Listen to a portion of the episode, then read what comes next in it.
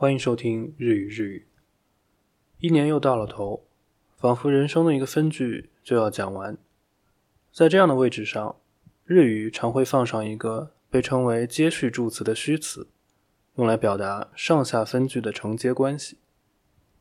在这一类助词中，最特别的，我觉得是“托”。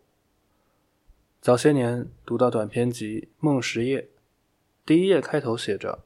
腕組みをして枕元に座っていると、我抱着胳膊坐在枕头旁边，仰向きに寝た女が静かな声で、仰面躺着的女人低声说。后来又读到小说《三四郎》的开头，うとうととして目が覚めると、三四郎迷迷糊糊的醒过神来，女はいつの間にか隣のじいさんと話を始めている。那女人不知什么时候和邻座的大爷聊了起来。同一个作者，两个类似的开头，还都把“托”放在清醒和睡梦的分界线上。我兴冲冲地把这个发现讲给老师听，老师立马提醒我，那个或许更为人所熟知的开头：“国境の長いトンネルを抜けると，穿过长长的国境隧道，雪国であった，就到了雪国。” 我由此觉得，日本作家或许对这“托”有某种偏爱，但并未见有人现身说法。直到最近读到旅德日本作家多和田叶子的这篇日记，一月十三日，今天在继续把自己的日文小说翻译成德语时，发觉在我的日语里，形如“怎么怎么托就怎么怎么样”的句子可真够多的。比如“公園に行ってみると”。 诺拉伊努嘎伊达，去公园一逛，有只流浪狗。在这样的句子里，被托连接的两个分句究竟是何关系？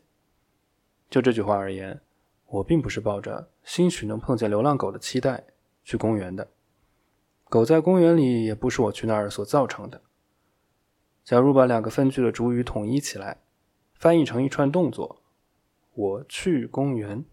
发现那里有只流浪狗，听上去是正常了，却也随之失去了那种被卷入由无数偶然构成的漩涡，品尝着模糊的期待与轻微的惊奇的感觉。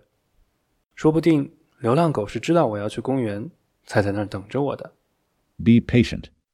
Your future will come to you and lie down at your feet like a dog. 原来如此。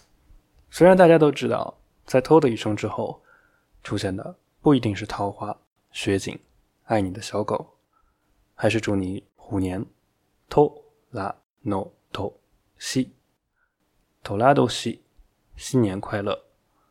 あけましておめでとう！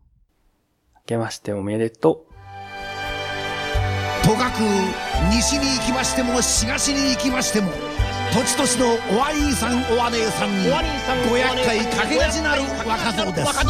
以後めぐるしき面でお道に置かれまして強行万端引き立っています。お頼申します。人呼んで風天の虎と発します